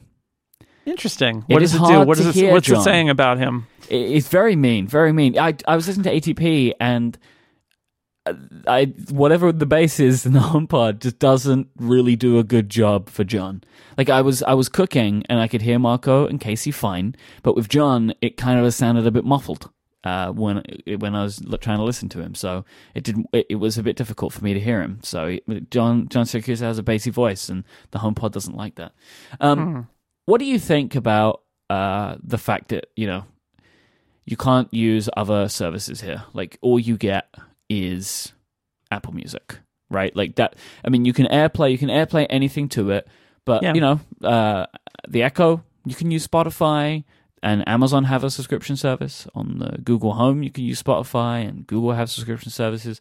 Do you think that Apple should allow for companies like Spotify to be able to hook into this product? I think uh, I could take it further and say I think that Apple needs to extend Siri, and Apple needs to extend um, that both in terms of talking to apps on devices and also talking to web services. I don't think Apple needs to necessarily build, you know, build its own Spotify integration with the HomePod, but it probably needs to I mean it doesn't need to do anything. It can do whatever it wants. I think it would be good for Siri if it had more links to uh, apps that are on your phone that you could control remotely by voice, and that includes media. I, I and that includes podcast apps and um, and uh, uh, other music providers, and also web services like the skills on the uh, Alexa side. I think there needs to be. I wrote a story about it on MacWorld. I think there needs to be a um, an app store for Siri, basically, that lets people get qualified to put their, you know, connect their web services and have them available as things that Siri knows about or that can be triggered. I, I think that's just the long term health of Siri as an ecosystem unto itself. It needs more capabilities than it's got now, and we're in we're at the stage now where if Apple doesn't add it, it isn't in there, and has to Apple has to move past that because there are lots of things that are going to be interesting that Apple is never going to prioritize as one of the things that it's going to do. Um, that said, you know, I, I don't get too rageful about there not being spot. Well, first of all, I don't use Spotify. I use Apple Music, so I don't care. But it I do use Overcast, and Overcast knows where all my podcasts are. And while you can play podcasts now using Siri on iOS devices and on the HomePod, it doesn't know, you know, it doesn't know where my Overcast stuff is. It I, I'm not sure if it knows where my Apple Podcast stuff is, and if I'm halfway through an episode of a podcast on the podcast app, if it knows where to play it. It seems like it's way simpler than that, and it's just using the directory to play a podcast. But I would benefit from that, from from being able to let uh, demand my latest podcasts or from a playlist for Overcast. And yeah, I mean, I would like it. It's I, I again, I don't think it's going to be that you're going to be able to just talk to Siri on the HomePod and say play something out of Spotify. You'll probably have to have an even if they do this, an iPhone that's on Spotify where there's been an update to SiriKit to allow it, and then you'll be playing it. It'll essentially be playing it via um, AirPlay over the um, network to your HomePod. But the voice adding the voice control would be a would be a good thing. But you know, I don't know. I just I, I think it is a thing that if you're if you're not on their music platform, this product is not really relevant to you. But I, I have a hard time getting up in arms about it because I already feel that way. Like Sonos is the only one that plays everything. Like uh, you know, Sonos plays Apple Music. Amazon tries very hard to have you either use Amazon's music service or then they'll kick it back to Spotify. I think par- partially because they didn't have a good enough music service when they launched the product. Um, yeah, but in the end, sure, yes, I would like Siri to be more useful, and that includes supporting other music services. There's a lot more to talk about with Siri and the HomePod, and we should dig into that. But first, I want to thank Squarespace for their support of this show. Use the offer code UPGRADE at checkout, and you will get 10% off your first purchase. Make your next move with Squarespace. They let you easily create the website that you want for your next idea or project with the ability to grab a unique domain name, take advantage of awesomely customizable, award winning, beautiful templates, have it all backed up with 24 7 customer support. Squarespace are the all in one platform for you. There's nothing to install, there are no patches to worry about, no upgrades needed. They've got you covered. No matter what type of website you want to build, Squarespace can do it for you. If you want to make a blog, a portfolio, an online store, a site for an event, a site for uh, your business, maybe a restaurant, your band, they've got all of the tools that you need. It's all drag and drop. It's really easy to build. So many times in my life, like over the last 10 years, I have needed a website and I would not have been able to put anything online without the help of Squarespace because it works the way that my brain does and I don't need to learn how to code I don't need to learn HTML. I don't need to learn CSS to make it work for me. So I've been very, very, very happy with that. Squarespace plans start at just $12 a month. You can sign up with a trial uh, with no credit card required just by going to squarespace.com. Then use the offer code UPGRADE when you check out to get 10% of your first purchase once you sign up for a plan. This will also show your support for this show. Our thanks to Squarespace. Make your next move, make your next website. So, I did some tests with uh, the Siri trigger word, which we will call, as we always do, ahoy telephone, because I wondered what was going to happen if I had this turned on all my devices, right? Like, how good is the HomePod going to be at picking up the trigger word instead of my iPhone or my iPad or my Apple Watch? I usually have this turned off because I just don't use it. I, I mean, I, I never talk to my iPhone, right? I talk to the Amazon Echo or whatever if I'm just around the house. So I turned it on on my iPad, I turned it on on my iPhone and my Apple Watch, and I would just ask questions. So I'd be sitting in the house and I'd say like, "Oh, hi telephone, what's the weather?" And what would happen is, uh, typically, my iPhone and my iPad would both light up and would immediately kick off, and then the HomePod would answer. So there's two things going on here. One, it's good that the HomePod does pick up the the question because if I'm asking something out into the world in my home, I want the best speaker to give it back to me. Uh, but the other thing is, all my devices are lighting up. And if I'm, as I was, I was listening to music and I'm on my iPad and I'm doing work and I'm asking the HomePod to change the song or whatever. And then the iPad just gets this full screen UI pop up for half a second. It's kind of frustrating, right? Like I don't need that to be happening, right? Like something something I want. I know it's difficult, right? Like how else are you doing it? But that was something that I was noticing and was a bit frustrating to me. The one issue that I was having consistently was my Apple Watch. So if the face of the screen is lit up on my Apple Watch, the request always went to my Apple Watch, which is not yep. what I want. So I was finding that I would ask for some music to be played and it would be like, oh, and then my iPhone would start playing the music. So then I was like, hmm, okay, let me think about how I could fix this. Like if I noticed that my Apple Watch picks this up. So I said, oh, hey, ahoy telephone, can you play CHVRCHES on my HomePod? And my watch said, no, I can't do that. Well, uh, which was really annoying to me. yeah, what it's supposed to be doing is um, if you have been actively using, or I think if you raise a, an Apple Watch or raise an iPhone, it's trying to detect what you're talking to. It's trying to intuit what you're talking to. And I think the HomePod wins unless you're actively using some other device. It's trying to let the HomePod be the one to answer those requests, and it's they're supposed to be talking to each other and determining like who can field this request. But it seems like it's a work in progress. I I didn't do um, I mean, I used it with other devices around and I didn't really notice anything about it. So it was working okay for me. But, you know, that's my understanding is that Apple is trying to intuit based on the status of all of your Apple devices that are within um, speaking distance of who should take it. And and I found that by and large it was making the right decision, except the Apple Watch would be bumping in every now and then and trying to do what it could do. And but the other problem I have with this is I want to jump ahead just a moment to talk a little bit about SiriKit and its issue there. Because let's say that I wanted to order a Lyft, right? So if I'm in the US, I, I want to pick up a Lyft. We don't have Lyft here, unfortunately, which is a shame because I actually really like Lyft. Uh, the iPhone can take that request because that is an intent with SiriKit. So I would say, oh, hi, telephone, order me a Lyft and it, my phone would say, okay. But if I'm at home and I'm used to doing this and I say, oh, hi, telephone, order me a Lyft, my HomePod will say, I can't do that. Now, that's not good, is it? Like, ha- Right. that's not like Siri, I- it's, it's it's Siri Kit, but right, like yeah, it it is the HomePod is connected to your phone if you want to let it, but uh, because that's a set, setting you can turn off when it's present on the same Wi-Fi network. But not all of the Siri Kit stuff is connected, and so the the, the like ride sharing is not connected, so it doesn't work. And so, I- but I feel that there are things that should have been done here. Either one, they should have made that work, or two, they should send it back to send the request to my iPhone. Why can't the HomePod do that?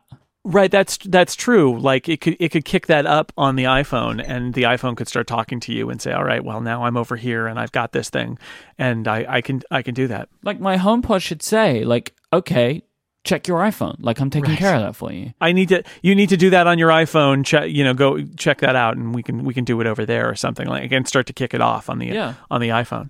Yeah, and well, it sh- the answer is it should do it. Like this is one of those things that if it, if you're going to connect to the phone, connect to the phone for all the things that you can do on the phone. There are several instances with the HomePod where there are things you can do on an iPhone when you're driving using hands free. And I think there should be no difference. Like I know the HomePod is a separate device; it's not just a speaker. But like if if I've got it connected, my iPhone has set it up, my iPhone is present, my iPhone is on the same network as the HomePod. I should be able to behave in my home like I behave in my car. And you can't. Not only is the Siri kit stuff not there, but although Apple makes a big deal about how you can use it as a speakerphone, you have to initiate the call on or answer the call, I believe, on the phone and then transfer it to the HomePod. Why? Why? And like Rafola on the chat room has made like th- the most baffling one for me. Calendar. You can't ask your HomePod to tell you what calendar events you have. And it's Yeah. like, but but why though? Because you can do my notes and my messages and my reminders. why not my calendar? I think the answer is why is the same as the answer to why is AirPlay 2 and why are stereo pairs and why is multi-room not there, which is this is not a product where the software is done. Like it's not done. So should And they they've have decided to release now? Why did they do this? Like I really can't understand that. That like there are there are things that they should have added, like the calendar stuff, but we don't know if they're ever going to. But we know there are software features for this device that are supposed to be here but aren't. They will. They will. I think they decided that it was good enough as a music player that they wanted to get it out in the market and have people start experiencing it, and that they would add features as they go. And they just decided, look, let's great artists ship, real artist ship. Let's get it out there, and we'll update it. And the nice thing about it is these are all software things. These are all services things. I think that the HomePod can be made to do an awful lot more than it does now. But they're going to have to, you know, don't buy this product hoping that it will um, talk to your calendar because it doesn't now, and you shouldn't count on that. But if if I, if I had to guess, I would guess that all of that stuff is happening in the background, and they just wanted to ship it, and they're going to ship all these other features, and they're going to keep rolling them out, which is good. But again, I just had that. I never really thought of it before, but I was standing there thinking about all the different things that I could do, and I realized I considered because the HomePod is connected sort of to my iPhone. I really do put it in the in the same category as talking through a Bluetooth speaker on, in my car.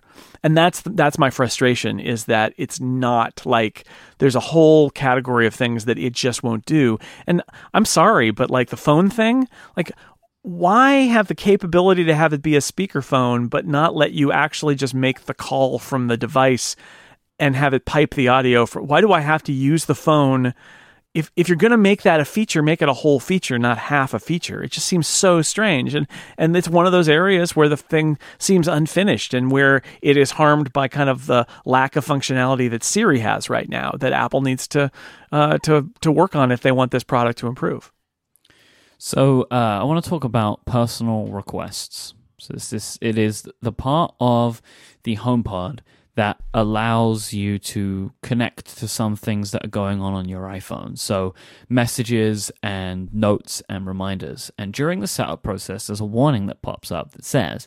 Allow anyone to use this HomePod to send and read messages, add reminders, create notes, or more with this iPhone when it is connected to the same Wi Fi network. I honestly feel like this warning indicates that this isn't the way it should be.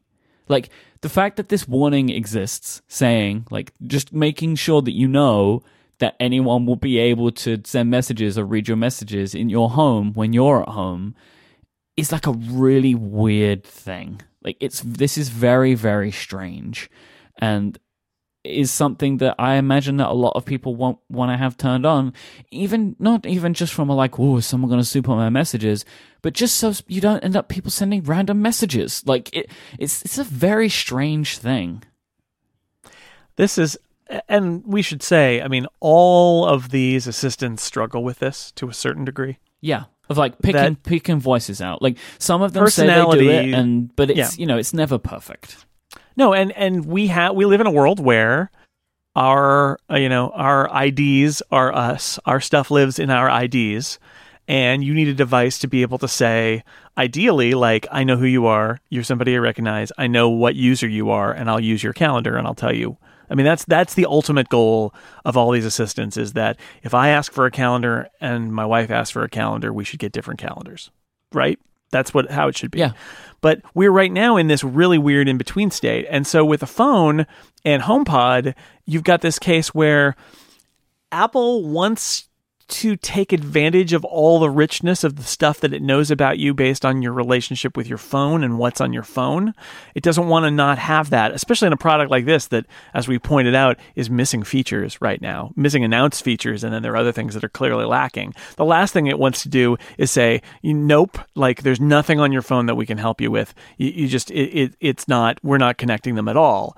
But at the same time, they also recognize that they can't actually lock that stuff out behind a security code or by voice recognition or anything like that. So you basically have to flip a switch in the details in the control or in the home app. Like you have to flip a switch that says don't or or on setup you say no, I don't want to do that. At which point all of that stuff is is is sheared away and is no longer part of the functionality. And it's like this is where all of these assistants are kind of right now, but it's um it's frustrating and it does lead you to believe like wow, this is a much more powerful device if you live by yourself. Yeah.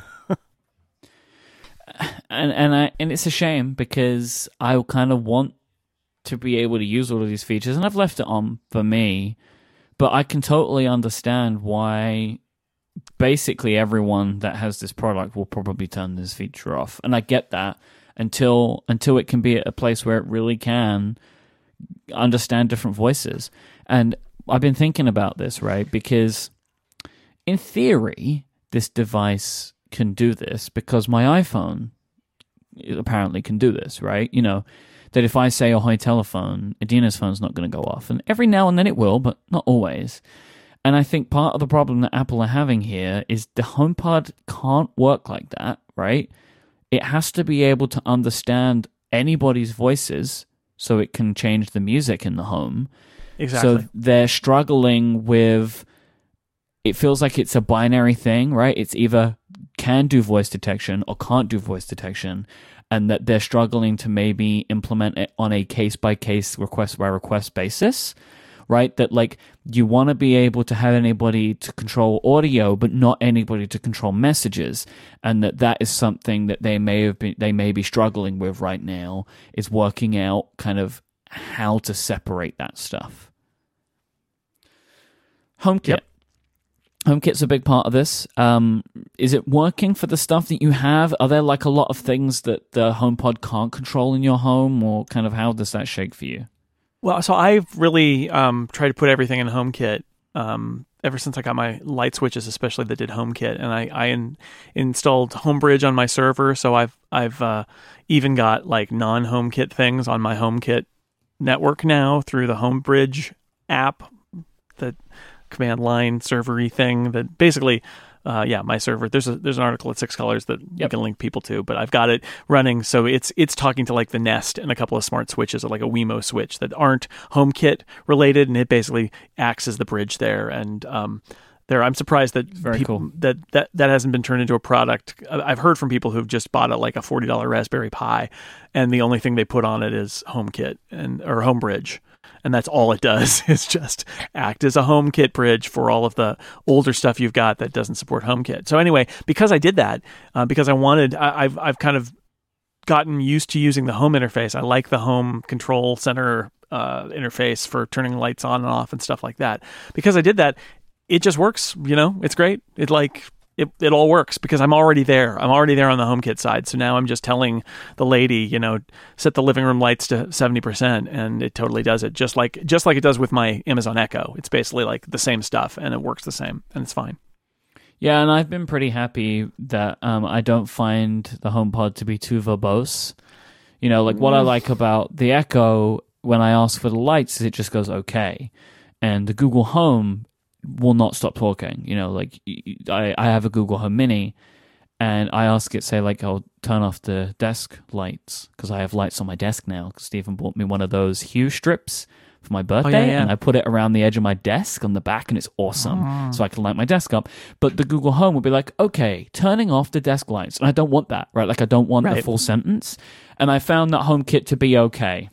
I think Siri's still a little too talkative, and it's funny. One of the things, another thing I mentioned in that MacWorld article that I wrote, uh, when I asked a bunch of people like what are their wish list items for Siri, one of them was basically that they want the carrot weather feature.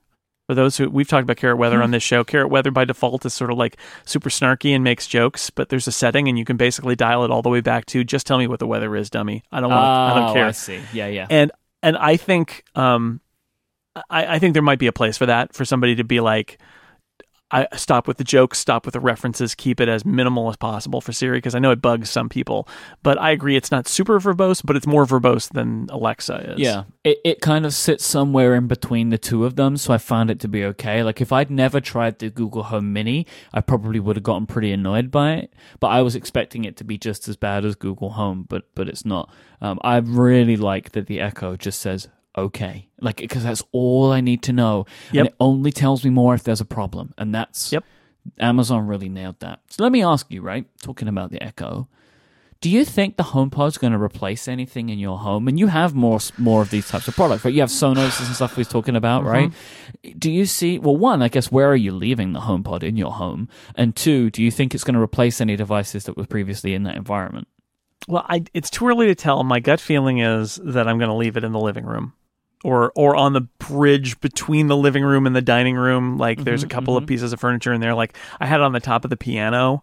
Um, and I think that was actually a pretty good place for it. It's a little too high for anybody to see like that it's been activated you, you, because the one of the nice things about the Echo is that it's got like the tube Echo has a ring around it. So from basically any angle you can see when it's been activated, but the little Siri light is on the very top of the HomePod.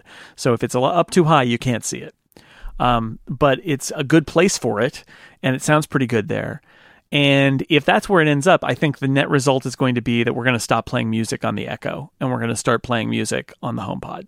Um, but I, I'm not going to replace the Echo. I have an Echo Show in the kitchen, and the fact is, I kind of like this. I kind of like the screen. It, it it does so little with that screen, but like when you're you, you get used to it. Like when you're playing music you can look and see what music is playing. When you're doing timers you can see the timers and where they are instead of having to ask when where the timers are.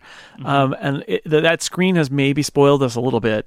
Um, i could see with some functionality increases on the homepod i could see maybe ditching the amazon echo entirely. Probably not. But i think what will happen is that um, i may ditch the music component of the echo and just tell everybody look if you want to play music in that room play it on the HomePod. That's that's what it's there for because it sounds that much better. Um, and the reality is, even though I've got a little Sonos box attached to my big speakers set up for my home theater, I never use that because it's too complicated to turn it on and get it going when you're in that room and you can just say, "Hey, play this music." So um, I think that's most likely where it'll go.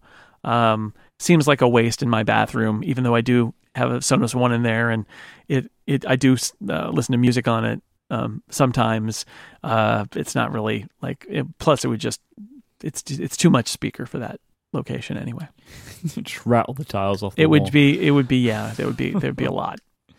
What, are you, about so you? what are your? I, I okay. For me to be able to to explain this, I need to give my entire summary, my Okay. overall conclusion of the HomePod. All right. So, I think that the HomePod is kind of showing that Apple need to do a better job of integrating their products together inside of their ecosystem. Like they have all of the ecosystem. It's all there, right? I can access all of my stuff on all of my devices, but the devices don't talk very well to each other, right? Like I can't tell my watch to play audio on my HomePod, right? My HomePod can't give uh, commands to my phone to continue with actions that it can't complete, right? Like I can play music from anything on my iPhone, any app, and it works with my AirPods, right? But I can't do this in the exact same way with like Siri doesn't work for some like for Spotify and Overcast, but it works fine for my music, and it's like the, things are too disjointed, and I think there needs to be some serious thought put into how these devices talk better together. And a lot of that, I think, can be helped with Siri. And that requires Apple to open up Siri Kit more, much more broadly. So that is a big frustration for me. Mm-hmm. And I'm kind of annoyed at Apple right now because I don't like the HomePod for all of the reasons that I didn't think I was going to like it. That it wasn't going to be able to replace a lot of the stuff that I do in the kitchen because the timer support is just not as good, right? And I'm not interested in setting alarms and stuff like that. I don't want to work around. I just want multiple timers that I can name. It's not it's not rocket science. Um, I knew that I was going to have trouble getting all of the audio sources that I wanted onto this thing, and that it was just going to be weird in a bunch of places. And I've got all of that, but the audio that comes out of this thing blows me away. Like I can't fathom the quality of audio that comes from a speaker of this size. Like it's sounding so good in my across my entire front room in the way that it does and i'm hearing things in music that i haven't really heard very clearly right? Like cuz the be- the better quality you get the more you can get out of it. And i consider it to be incredibly impressive and the audio's won me over. I'm going to keep it and it's going to replace all of the audio functions that would be used with my Echo. You know, we would listen to music on it, or I'd listen to a podcast on it and stuff like that when cooking or washing up and stuff like that. And now I think the HomePod's going to have all of that uh, because I honestly have my fingers crossed that a lot of the things that I don't like about this product can be fixed with software, but the hardware is so good. It is so good. Mm-hmm. So it won me over. I feel like we have this has been a theme the last few weeks here, which is uh, when we were talking about the um, Apple report card story. It was the same theme as here, which is Apple is really killing it with its hardware, Yep. and it's being let down by its software and services. Um, and the HomePod it falls right into that same category, where this is a pretty remarkable piece of hardware. Um, there are things that that I'm sure you can criticize about it. We talked about like it's it is very loud, so there's like limited. You know, you may want to warn your neighbors that you're getting one, but uh, it's just a, it's just a really remarkable. It, it, it doesn't like setting up the Sonos to compare it, the Sonos uh, Play Five to compare it to the HomePod. To uh, the HomePod when it moves because it's got an accelerometer, it um it knows that it's been moved. And in fact, at one point I jostled it and the sound like really changed on the speaker. And I realized that was because it went back to a flat um, setup because it Oh, got wow. jostled. And then, Huh. and then it was, then it was going back to being, to doing its thing. And it does its training by, by using all of those microphones to kind of like measure the room as it's playing music for a couple of minutes. Um, and then it uses that.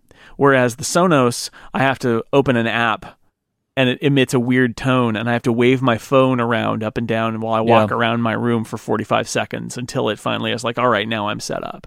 And that's just a, you know there's an example of like Apple built this thing in. They don't want you to do any training. It'll figure it out. It, it uses its microphones. It does the training itself.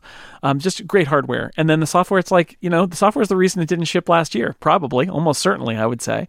And it's still missing features and there's still stuff that needs to get better on Siri and in terms of like its connection with the phone and SiriKit needs to be more I mean the, the list goes on but the point is if we have to draw a line somewhere it's not uh, you know I'm going to I'm going to say Apple is uh, at the top of its game still when it comes to de- designing hardware Yep. and this product is another example Without a shadow of a doubt, I agree with you completely. Is that kind of your overall feeling on it? Is that like your conclusion of the the HomePod as it stands right now? Yeah, I think so. I, I, I think it's a great piece of hardware. Um, it sounds way better than um, I expected compared to some of these other devices like the, the like the Play Five.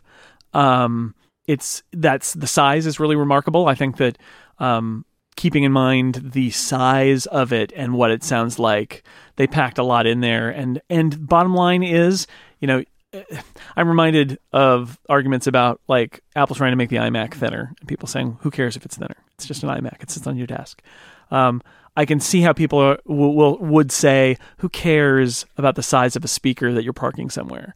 But I can tell you, in my home, I care because I can't put the Play Five in my living room. I tried; it doesn't work. It's not in there. Can't do it.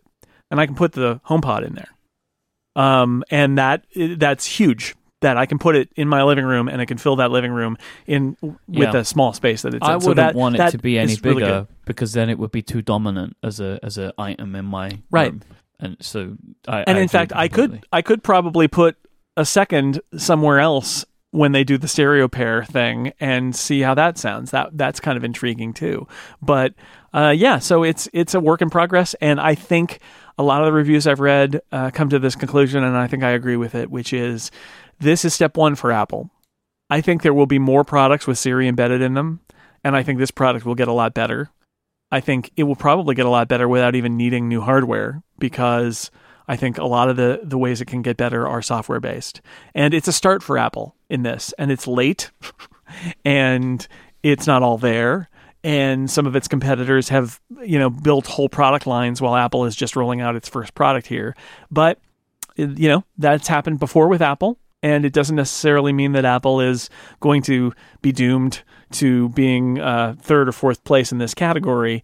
Uh, they're in the game now, and the next step is for them to keep playing it and not, you know, the alternative is that they just release this product and it just sort of sits there and they drift away to do other things, and that would be bad. But they're in the game now, and it's a, a very encouraging sign and uh, and a, a fun product with a lot of limitations. Yeah, like I said, you know, it is often said about Apple to the point that it's almost a meme now.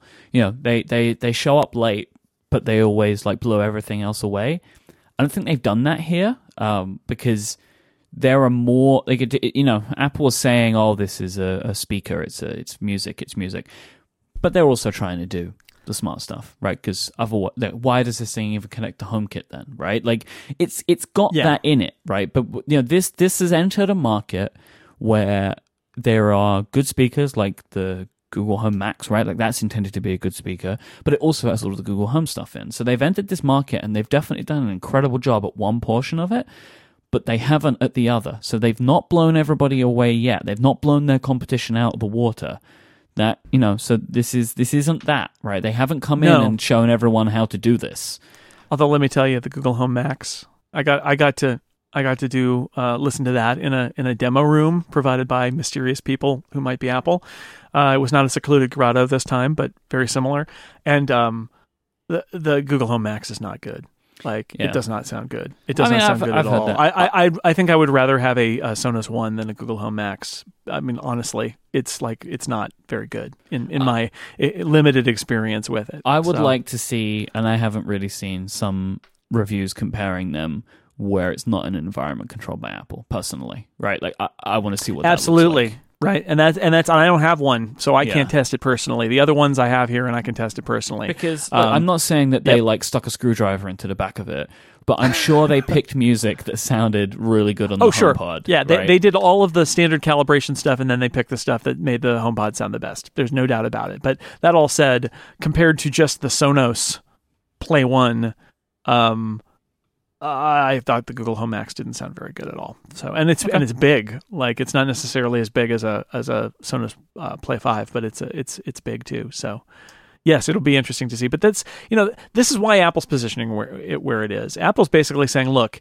if you want uh something that sounds really good and is a home assistant, this is the product for you. If all you want is a home assistant and you don't really care about it sounding pretty good, then it's not the product for you. And I think that is completely accurate.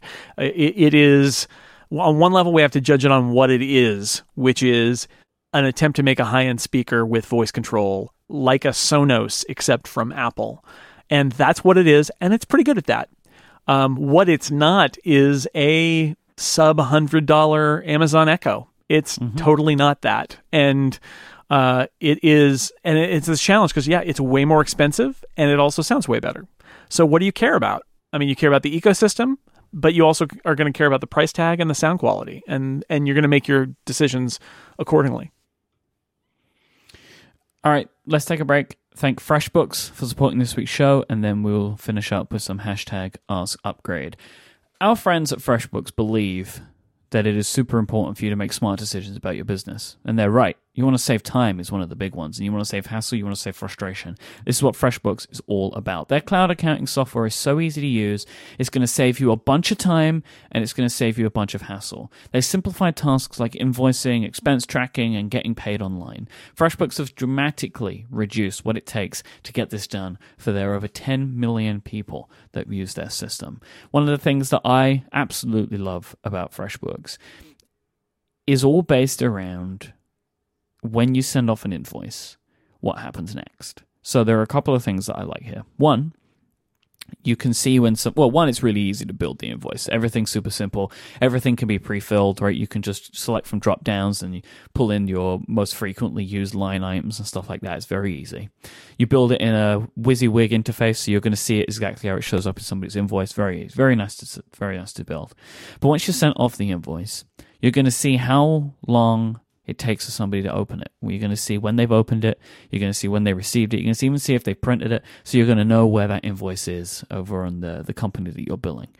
And you can have late payment reminders set up automatically so that can fire off. So you don't have to worry about that. You don't have to send anything. You don't have to chase anyone because it's all there. One of my favorite things is that when you go to each individual client, it shows you how long it takes them to typically pay you as well, which I really like. You know, every company works how it works. Let's be honest. You may say, pay me an X amount of days. But companies work how they work, and sometimes it's going to be late. What I like about FreshBooks is that it will tell you what the average turnaround is. So you'll know when something is truly late based upon how you usually work with those companies. I love the notification system. So every time you log in, it will show you what's changed in your business since you last logged in and what you need to deal with immediately. If you do any kind of invoicing or expense tracking, you need to try out FreshBooks.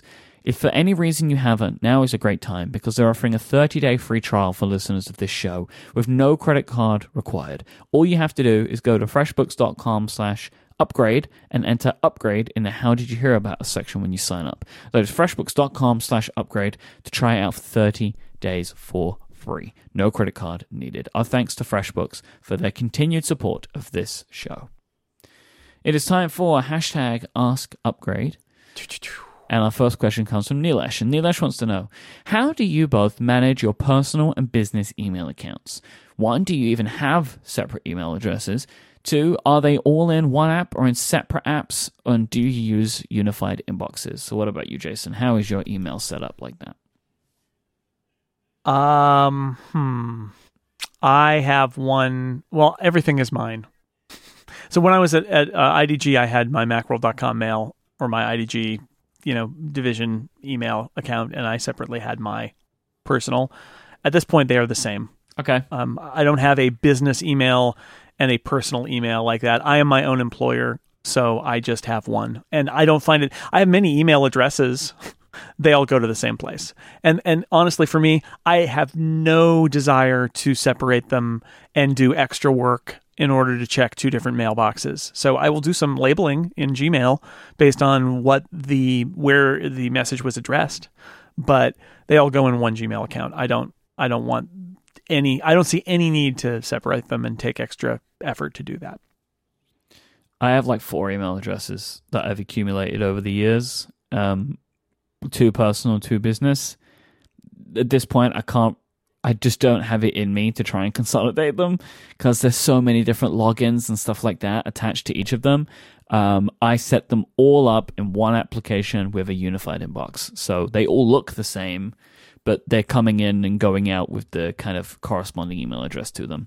It is purely something that I have just built up over bad management over the years, effectively, is where I've been. So that's kind of where my situation is. Uh, Camo wants to know what should be my first gadget purchase this year? The choices are an Apple Watch, a 10.5 inch iPad Pro, or a Nintendo Switch. To give some context, Camel has a, an iPhone uh, iPhone 7 Plus, an iPad Air 2, and an iMac currently. Now, we don't really know anything about this individual. So, uh, my I would say personally, considering you already own an iPhone and an iPad and an iMac, I think you should get a Nintendo Switch because the Nintendo Switch is amazing and I think that that is going to be pretty awesome. If it's even on your potential list of things to buy here, um, I would say sight unseen. That's what I would suggest a Nintendo Switch. Yep. Same. I agree. Because it's like, you know, you've got some good Apple products going on already. Like, you, you're good. Like, you've got an iPad, you've got an iMac, you've got a great iPhone. Go for a Nintendo Switch. Branch out a little bit, It's going to be awesome.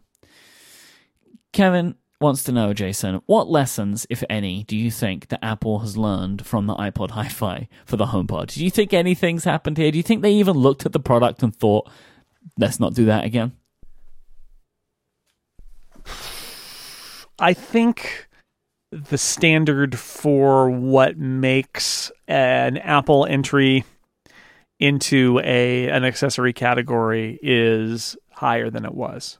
I mean, honestly, I think the lesson was um, when Steve gets really angry about something, um, don't let them just create a product right away. Make make him make him wait. Like I think they learned that lesson after the iPod Hi-Fi. I think Steve Jobs maybe learned that lesson at that point too, because that was, as I've said many times, it's hard not to look at the iPod Hi-Fi and see that was literally Apple just trying to take sales away from the Bose Sound Dock because it was wildly successful and Apple wanted that money.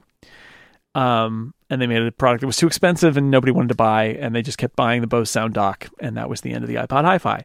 Um, I so I think that's the the big lesson is now Apple still does that, right? Apple still Apple makes cases. Like there was a time when Apple did not make iPhone cases of its own, and it makes its own cases now. Mm-hmm. And I think it, what it learned was to make products. First off, it, what it learned was have a thriving retail store that Didn't you can put your own accessories. Introduce in. those things at the same time, like an iPhone leather case and the iPod Hi-Fi. Didn't they come well, at the same a, time? There, there, was an iPod leather case that came ah, out at the okay. same time as the Hi-Fi. Yeah, because it, it, was a very before expensive the iPhone, case. right? It was before. It was iPhone. like yes, yes, the proto prototype, and they did learn a, a bunch of things. But now, like, I have an Apple iPhone case. Like, I, I, and yes, it is more expensive than other cases that I can get, but it's nice and I like it. And of course, also an Apple case is the only case you can buy that has the Apple logo on it. Which you see all these cases with like a hole cut out so you can see the Apple logo. Oh, Apple doesn't hole. have to do that. I hate the hole. It, I know. It, it kills me.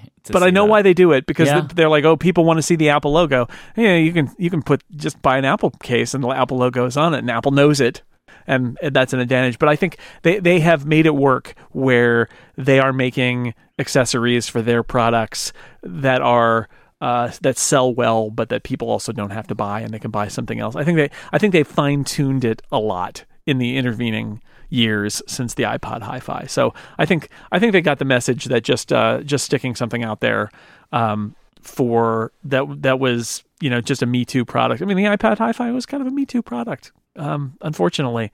So I think they've learned some lessons and they and they've made it work because now they do Apple branded accessories and they're successful in bringing a lot of money for Apple as discovered by the chat room, you can still buy that $99 leather iPod case. Like Apple will still sell that to you.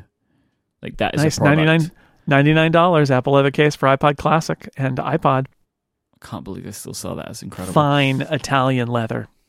Mark Mark's written in say my international hotspot uses a metered LTE connection that iOS and macOS see as Wi-Fi, so background uploads and downloads occur and quickly eat up my daily uh, data allotment. Is there a way to stop background data usage when on a metered Wi-Fi connection? Yes, use TripMode. Tripmode.ch. That will help you out on the Mac. Now, yes. for the iPhone, for iOS devices, there is a setting that you can flip. Um, I don't know just how much stuff gets through if you flip it, uh, but if you go to uh, iOS settings, go to General, there is a setting called back uh, background app refresh, which you can turn off. And I believe that will stop applications from being able to wake up in the background. So that might help you. But stuff like uh, photos uploading and downloading, I don't even. I don't know. I don't know if it's it's iOS. hard. You may have to just. You may have to. Yeah, just turn it's, it it's- off. that's hard. I think ideally the I think there's a way for a Wi-Fi hotspot to communicate that it's a cellular hotspot using Wi-Fi, and that the the device can see that, and then it, and, and then it prioritizes it as cellular traffic instead of Wi-Fi traffic. But it may not for. I think I may be making that up, but I think that is possible, and it may be that this one doesn't do that. But yeah, I mean, the other thing to do is to is to start turning things off. Uh, you know, other things like photo syncing, and then you're losing those features. But it's if you've got a metered connection, then you may have to do that. And finally, today, Elle wants to know what is the ugliest, most offensive app that you have to use regularly? Elle says that StudentVUE, which is a kids' school parent app, is a indecipherable disaster. Uh, for me, it is my banking app. It is it it exhibits the worst parts of cross-platform design. So no polish of any kind. Like it doesn't look good on any platform, right? Because it's just trying to be be the best for everything. Uh, everything feels like a web view. Like it even throws up its own number picker. Right, it's like a like if you're entering in an amount, it gives its own keypad. It doesn't even use the iOS keypad. And one of my one of the things I find the most egregious: you update the application in the App Store, you open it, and then it downloads updates from something somehow. right? Uh, So yeah, that it is a just a disaster of design. What about you? Can you think of anything? Yeah, the Logitech Harmony app. I'm going to say, which is the Harmony Yeah. remote. And not only is it not great as a remote because if you touch the wrong thing at the wrong time, everything turns off or turns on. It's like, you know, not great. But to get to the right place to set uh, to change a setting, super complicated and weird. You have to go through the right sequence of things in order to do it. I think it also forces um, into um, into into portrait orientation. So if you're on an iPad, um, you you have to rotate your iPad. Oh, my banking app does that too. Like, so Yeah, I, I that's a can't use my banking app in landscape, which is horrific on a 12.9 inch iPad. Yeah, it's not. not Yeah, there's I- some bad apps. Yeah, it happens, and and sometimes I, I think that's the way to do it. Is that, that those are apps meant for consumer consumption, so those are the ones that that should be singled out. So I think that's that's the way to go. If you want to find our show notes for this week, head on over to relay.fm slash upgrade slash 180. If you want to find Jason online, he's over at sixcolors.com, theincomparable.com. He's at jsnell, jsnell, J-S-N-E-L-L on Twitter. I'm at imyke, I-M-Y-K-E, and you can also find both me and Jason on a plethora of Relay FM podcasts. You can go to relay.fm slash shows to find this show and many others. We have a great selection at Relay FM that you should uh, you should consider checking out. I want to extend our thanks one more time to Squarespace, Casper, and FreshBooks for their support of this show. But most of all, I want to thank you for listening. Um, If you want to send in your questions to open the show, hashtag Snell Talk. It can be about whatever you want. Uh, and then if you want to send in your technology focused questions, which you need our help or advice on, to close out the show, hashtag Ask Upgrade. As always, thank you to everyone who continues to do that. Every single week, I have more than I can use, and I really, really, really appreciate that because uh, we love doing those parts of the show, and they couldn't work without your support and uh, without your involvement. So thank you for doing that. Jason Snell, until next time, say goodbye, Jason Snell. Goodbye, everybody.